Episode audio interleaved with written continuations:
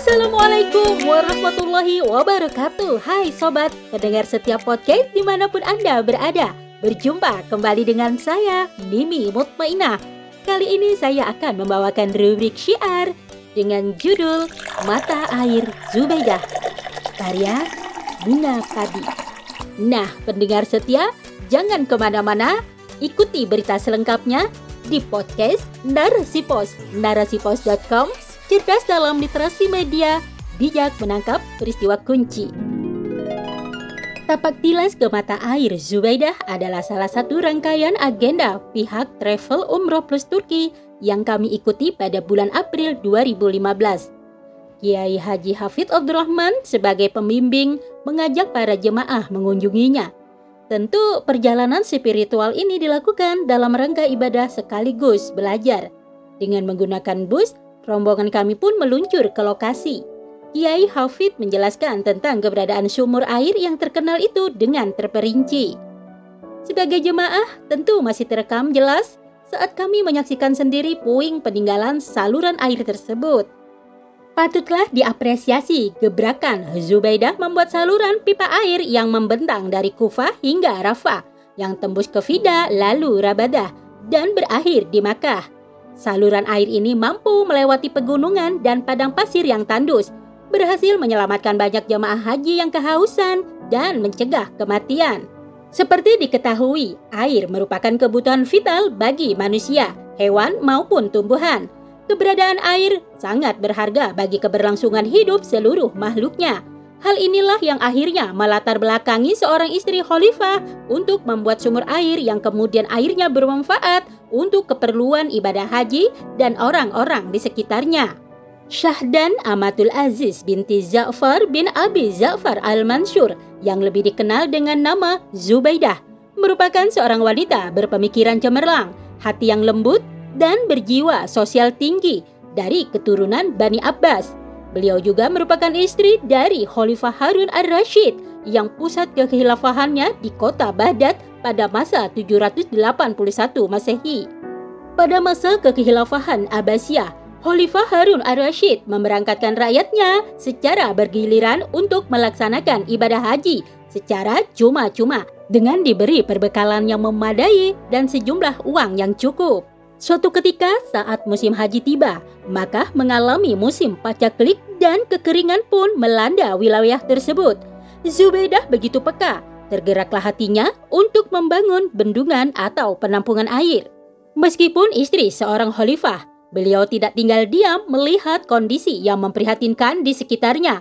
Dengan menggunakan biaya pribadinya, Zubaidah yang berhati emas itu berinisiatif membuat proyek besar untuk membangun saluran air terpanjang dan terbesar dari kota Baghdad yang nantinya air tersebut dialirkan ke daerah-daerah penting selama pelaksanaan ibadah haji seperti Makkah, Mina, Arafah, dan Musdalifah dengan harapan agar para jemaah haji tidak kekurangan air dan ibadah haji bisa berjalan dengan lancar.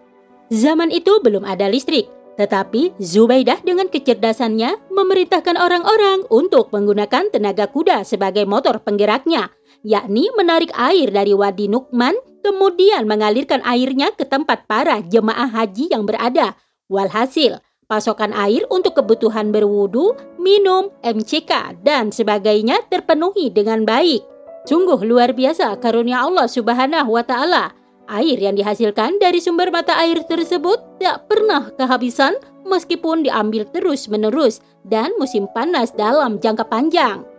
Sungguh kedermawanan dan kepedulian seorang istri khalifah yang patut menjadi teladan bagi kaum muslimah untuk turut andil dalam memberikan pelayanan kepada umat tanpa berhitung untung rugi demi meraih keridaan Allah semata. Di dalam surah Al-Hadid ayat 7, Allah Subhanahu wa taala memerintahkan kepada setiap hamba agar beriman kepada Allah dan Rasul Shallallahu alaihi wasallam serta tidak segan membelanjakan harta yang telah Allah berikan sehingga mereka memperoleh pahala yang besar. Keteladanan Zubaidah telah tertulis dalam sejarah tinta emas peradaban Islam, membuktikan sekaligus mendorong kita bahwa sebagai muslimah hendaklah kita mengambil peran dalam perjuangan menegakkan amar ma'ruf nahi mungkar di muka bumi ini. menyebarkan Islam kafah, dan mewakafkan diri untuk kemaslahatan umat.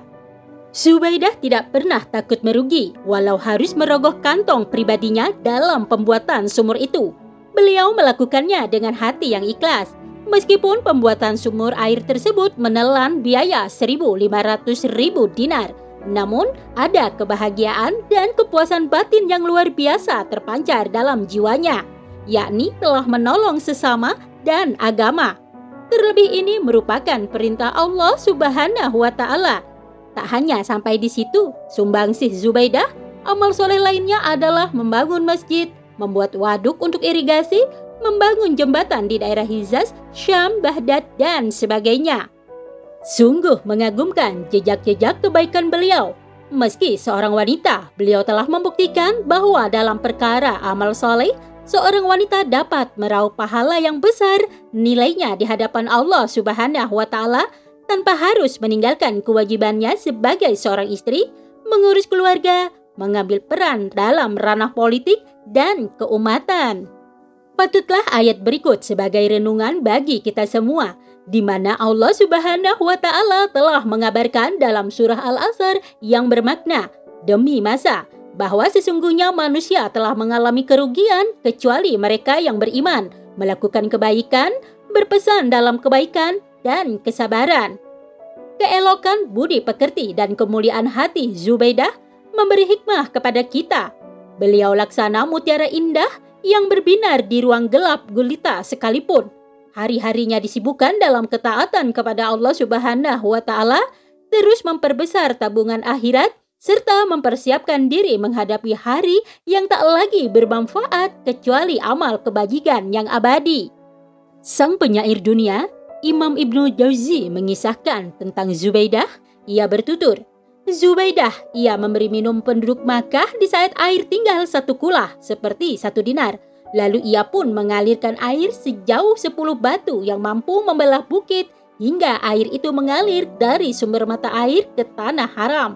Itulah yang bernama mata air Zubaidah, sumber mata air terbaik yang pernah ada di lembah Nukman, sebelah timur Makkah. Demikianlah perjalanan kami ke mata air Zubaidah hari itu. Kami pun kembali menyusuri tempat-tempat bersejarah lainnya. Semoga kisah ini bermanfaat dan semakin mempertebal keimanan kita sebagai hamba beriman. Wallahu alam biswab.